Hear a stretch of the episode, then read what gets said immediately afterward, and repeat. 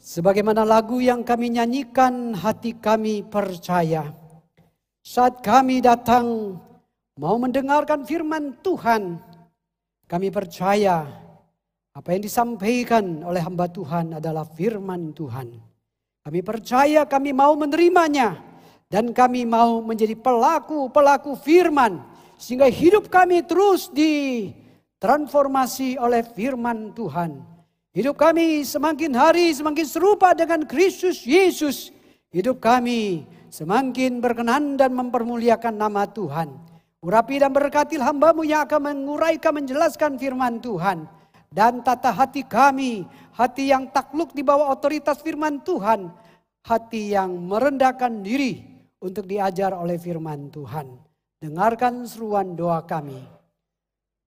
Dalam nama Yesus Kristus kami telah berdoa bersama. Amin. Kita tetap berdiri. Hari ini kita akan merenungkan sebuah tema rahasia hidup yang diberkati atau rahasia hidup diberkati dari Mazmur nomor 84. Eh, kita membacakan ayat ke-13. Ya Tuhan semesta alam, Berbahagialah manusia yang percaya kepadamu. Jemaat dipersilakan duduk kembali. Bapak Ibu Saudara sekalian, Mazmur 84 adalah sebuah mazmur yang di mana pemazmur datang menghadap pada Tuhan. Yang menggambarkan satu gerakan hati kemudian action hingga tiba di bait suci. Penulis adalah seorang Lewi yang merindukan Tuhan. Ia pernah ke Yerusalem dan dia sangat familiar dengan Yerusalem. Bapak Ibu Saudara sekalian, sama seperti masa pandemi kita terpaksa harus kebaktian melalui online. Pada awalnya mungkin kita uh, merasa biasa aja atau mulai coba menyesuaikan diri. Nah saudara sekalian setelah berjalan beberapa bulan ada yang sudah terbiasa dengan kebaktian online. Tetapi ada orang yang tetap tidak merasa biasa, merasa ada yang kurang, merindukan akan kebaktian onsite. Sehingga kita memulai kebaktian onsite, cukup banyak saudara yang pelan-pelan kembali ke rumah Tuhan untuk beribadah. Kita menyadari kebaktian online ada sesuatu yang kurang saudara sekalian. Kita tidak bisa bertatap muka, berinteraksi satu dengan yang lain. Kita tidak bisa saling melayani, saling memperhatikan. Dan sering kali kebaktian di rumah kita tidak fokus. Pada saat kita onsite kita lebih fokus beribadah kepada Tuhan. Sehingga kita melihat kebaktian onsite. Sebelum pandemi ini adalah satu anugerah pemberian Tuhan Bapak Ibu Saudara sekalian, Mazmur 84 ada sebuah Mazmur yang sangat disukai oleh pengkhotbah yang terkenal dari Inggris yaitu Charles Spurgeon. Karena dia beranggapan bahwa Mazmur 23 adalah Mazmur yang paling terkenal, sedangkan serat, Mazmur 103 adalah Mazmur yang paling bersuka cita. Dan Mazmur 119 adalah Mazmur yang paling uh, dalam berinteraksi dengan Tuhan. Dan Mazmur 51 adalah Mazmur yang paling uh, katakanlah uh, menyentuh hati karena adalah Mazmur pengakuan dosa daripada Daud. Sedangkan Mazmur 84 adalah sebuah Mazmur yang paling emosional, yang penuh dengan berkat, Mazmur yang paling manis saudara sekalian. Bapak Ibu saudara sekalian, banyak orang bertanya-tanya apa bedanya kebaktian online dengan onsite. Kebaktian di rumah bukankah kita juga bisa beribadah? Tetapi kebaktian di rumah kita baca Alkitab sendiri, doa sendiri, kemudian juga kita dengar firman sendiri. Kita tidak bisa bersama-sama memuji Tuhan, berinteraksi satu dengan yang lain. Bapak Ibu sudah sekalian, ibadah di rumah ada kerugian yang sangat besar. Tadi sudah saya katakan kita tidak bisa bersekutu, tidak lebih tidak bisa lebih fokus dibandingkan kebaktian di gereja. Perjanjian lama menyinggung berkat Tuhan lebih daripada 300 kali. Apa itu berkat? Ada psikolog mengatakan berkat adalah kombinasi yang smart dari pekerjaan yang memuaskan dan waktu luang yang menyenangkan. Dan ada sarjana mengatakan berkat ada tiga unsur yang sangat diperlukan. Ada harapan, ada pekerjaan, dan ada orang yang dicintai. Dan Alkitab memberitahukan kita bahwa ada dua macam berkat itu berkat jasmani dan berkat rohani. Berkat jasmani dalam Alkitab mengatakan umur panjang ada di tangan kanannya. Di tangan kiri ada kekayaan dan kehormatan. Amsal 3 ayat 16. Jadi kesehatan umur panjang dan kelimpahan materi itu adalah berkat daripada Tuhan. Dengan berkat rohani adalah sukacita penghiburan. Kenikmatan dalam roh Berkat adalah hadiah dari surga. Hidup bersama Tuhan ini sumber segala berkat selamanya. Bapak Ibu sudah sekalian hari ini kita akan melihat tiga rahasia hidup diberkati. Dan yang pertama adalah berbahagialah orang yang tinggal di rumah Tuhan. Ayat yang kedua sampai ayat yang kelima. Saya akan membacakan Bertapa disenangi tempat kediamamu ya Tuhan semesta alam. Jiwaku hancur karena merindukan pelataran-pelataran Tuhan. Hatiku dan dagingku bersorak-sorai kepada Allah.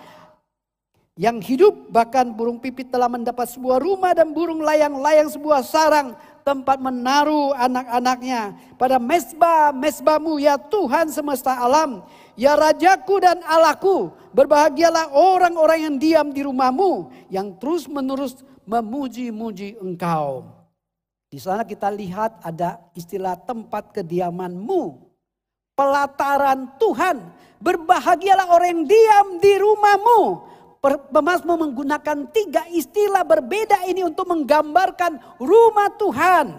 Di sini pemasmur menggunakan bertapa disenangi tempat kediamanmu untuk mengungkapkan keinginan kerinduan yang mendalam terhadap bait suci, tempat kediaman Tuhan dan rumah Tuhan. Bait suci mewakili kehadiran Tuhan tempat yang kudus. Tiba di bait suci seperti akan bertemu dengan wajah Tuhan Ketika pemazmur rindu datang ke bait Allah, dia mengekspresikan sukacita, damai sejahtera dan kepuasan. Di dalam ayat yang keempat, bahkan burung pipit telah mendapatkan sebuah rumah dan burung layang-layang sebuah sarang. Tempat menaruh anak-anaknya pada mesbah-mesbahmu. Pemazmur mengamati dengan cermat dan tahu bahwa bahkan burung pipit dan burung layang-layang juga merindukan tempat kediaman Tuhan. Karena tahu berdiam di bait Tuhan ada damai dan diberkati oleh Tuhan.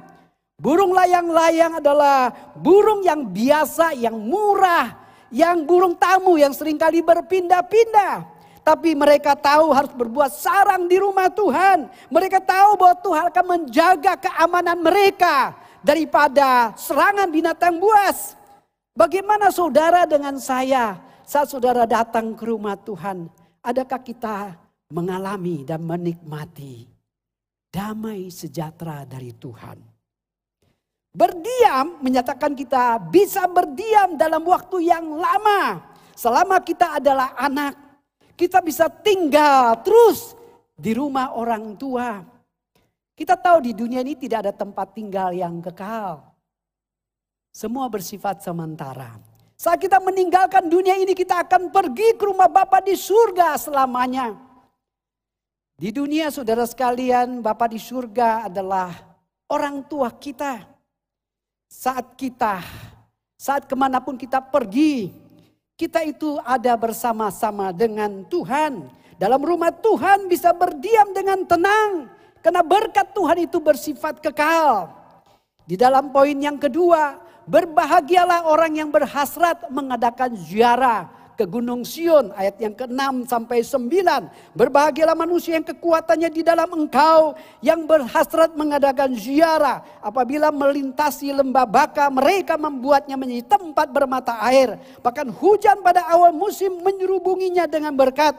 Mereka berjalan makin lama makin kuat hendak menghadap Allah di Sion, ya Tuhan alam semesta alam. dengarkan doaku, pasanglah telinga ya Allah Yakub. Ada versi yang menerjemahkan ketika pergi ke rumah Sion, Tuhan akan membuka jalan raya di depanmu. Artinya ketika kita hidup dan berjalan dalam segala situasi dan kondisi, asalkan kita mengikuti kehendak Tuhan, Tuhan pasti akan menunjukkan kepada kita jalan yang harus kita tempuh asal kita mengikuti kehendak Tuhan. Di sini ayat 6 sampai 9 kita melihat ada berapa berkat yang diberikan pada kita. Yang pertama adalah dia dapat menuntun jalan kita. Jalan raya Sion adalah bahasa asli bukan dalam bentuk tunggal tapi bentuk jamak. Ada banyak jalan ke atas gunung. Dan sambil berjalan kita bisa menikmati pemandangan yang sangat indah. Dan sebenarnya mudah. Kita berjalan, perjalanan ke gunung itu mudah lelah. Ya, Sebelum kita mendaki itu mudah, lelah. Karena kita membawa barang-barang yang berat. Tapi saudara sekalian, di sini kita lihat ada sukacita bagi pemazmur. Dia karena ingin menghadap Tuhan, dia tidak merasa lelah, bahkan ada kekuatan yang ekstra. Bagaimanapun Tuhan akan menuntun di depan kita menjadi pelita bagi kaki kita, terang bagi jalan kita agar kita dapat melihat dengan jelas bahkan memberitahukan kita bahwa Tuhan berjalan di depan sehingga kita dapat mengikuti dengan yakin karena kita tahu Tuhan ada di depan. Itu adalah satu berkat yang besar. Dan berkat yang kedua, yaitu Tuhan akan mengubah lembah air mata menjadi sumber mata air. Pada waktu itu belum ada jalan raya yang buat daripada aspal, belum ada kendaraan umum atau MRT. Semua mengandalkan kendaraan nomor 11, yaitu jalan kaki saudara sekalian. Mereka melewati lembah air mata. Sebuah lembah gersang di dekat laut mati. Sangat kering, panas. Dan jalan yang menanjak. Perjalanan yang sangat melelahkan dan sangat sulit. Tetapi dalam kesulitan seperti itu. Tuhan benar-benar memberikan mereka hujan pada awal musim. Menyurubunginya dengan berkat di seluruh lembah dan menyelesaikan masalah gersang, kepanasan, dan kekeringan. Sehingga pemamus, pemam, pemasmur terus memuji Tuhan atas pemeliharaan dan penyediaan Tuhan. Bapak Ibu sudah sekalian setiap orang harus melewati lembah air mata masing-masing. Dan mengubah air mata menjadi berkat yang tak terbilangkan. Penderitaan yang dihadapi orang sering kali diubah Ya, penderitaan yang dialami orang percaya sering kali diubah oleh Tuhan menjadi berkat yang berlimpah. Oleh karena itu saudara-saudara jangan kita bersedih dengan lembah air mata yang kita hadapi pada saat ini. Pada saat Tuhan menuntun kita, memimpin kita pada akhirnya ia akan kita akan menemukan lembah air mata itu diubah oleh Tuhan menjadi hujan berkat di musim ah, di musim gugur oleh Tuhan. Kita melihat berkat yang ketiga. Tuhan menambah berkat kekuatan. Ayat yang ke-8. Mereka berjalan makin lama makin kuat hendak menghadap Allah di Sion. Makin lama makin kuat berarti semakin berjalan bukan semakin lemah, semakin loyo. Bukankah seharusnya semakin berjalan semakin letih? Apalagi perjalanan ada penderitaan, ada tekanan, ada berbagai masalah. Kenapa? Justru berjalan itu makin kuat saudara sekalian. Bukan karena pada diri pemasmur itu kuat luar biasa. Tetapi dia mengandalkan Tuhan. Ada kekuatan yang ekstra yang Tuhan berikan kepada pemasmur. Seperti Paulus berkata, meskipun manusia lahirnya kami semakin merosot, namun manusia batinnya kami semakin hari diperbaharui sehari lepas sehari. Ini adalah berkat yang besar bagi orang percaya yang percaya kepada Tuhan. Memang kita bisa sakit, bisa tua, Kekuatan kita bisa berkurang tetapi kita beriman pada Tuhan. Maka iman kita makin bertumbuh. Di dalam Tuhan ada kuat kuasa. Inilah berkat yang Tuhan berikan kepada kita. Makin hari makin kuat.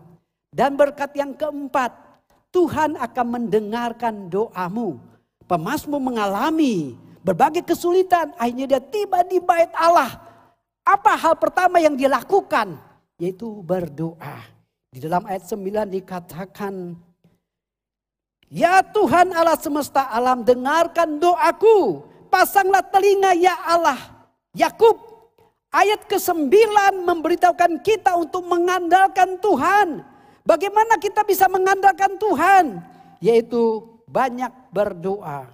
Berdoa itu membuktikan bahwa kita ini lemah. Kita tidak berdaya. Dan kita perlu mengandalkan Tuhan. Kita butuh pertolongan Tuhan. Agar kita boleh banyak melakukan banyak, melakukan banyak perkara. Mengapa jalan ini banyak orang yang gagal, yang jatuh dan mundur? Karena mereka tidak berdoa. Mereka mengandalkan kekuatan diri sendiri, bukan kekuatan Tuhan. Dan kita melihat poin ketiga besar. Berbahagialah orang yang bersandar pada Tuhan. Ayat 10 sampai ayat 13. Ada sebuah statistik memberitahukan kita bahwa 60% orang yang tingkat SD percaya bahwa Alkitab itu memang benar adalah firman Tuhan. Sedangkan mereka yang pendidikannya universitas cuma 17% yang percaya bahwa Alkitab itu firman Tuhan. Bapak ibu saudara sekalian saat ini iman kepercayaan agama di dunia itu berangsur-angsur berubah menjadi krisis dari lampu kuning menjadi lampu merah. Ada ilah tapi tidak ada Allah. Ada gereja tidak ada salib. Ada pendeta tidak ada misi. Ada jemaat tapi tidak ada rohani.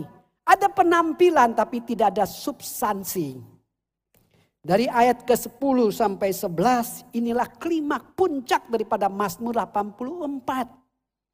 Pemasmu memasuki bait Allah, melihat tempat kediaman Tuhan. Dia sangat tersentuh dan dia begitu terharu sehingga dia berkata, sebab lebih baik satu hari di pelataranmu daripada seribu hari di tempat yang lain. Lebih baik berdiri di ambang pintu rumah Allahku daripada diam di kemah-kemah orang fasik. Bukan hanya pemasmu memiliki keinginan yang kuat, tetapi dari zaman ke zaman ada banyak orang-orang yang saleh, orang yang percaya kepada Tuhan, yang mengasihi Tuhan. Mereka punya kerinduan yang sama.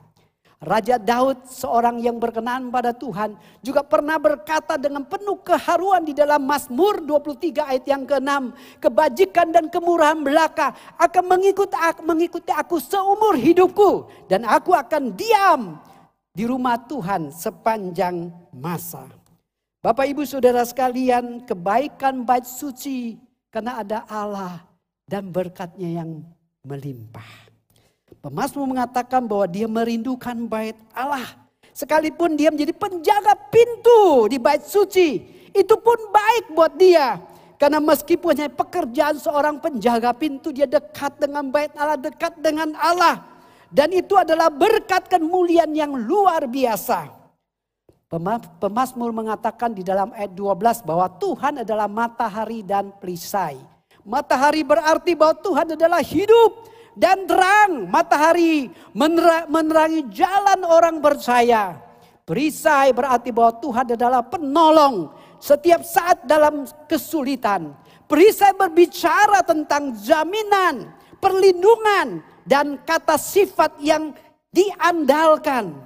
Bapak ibu saudara sekalian, permasmur percaya Tuhan adalah perisai dan perlindungan mereka.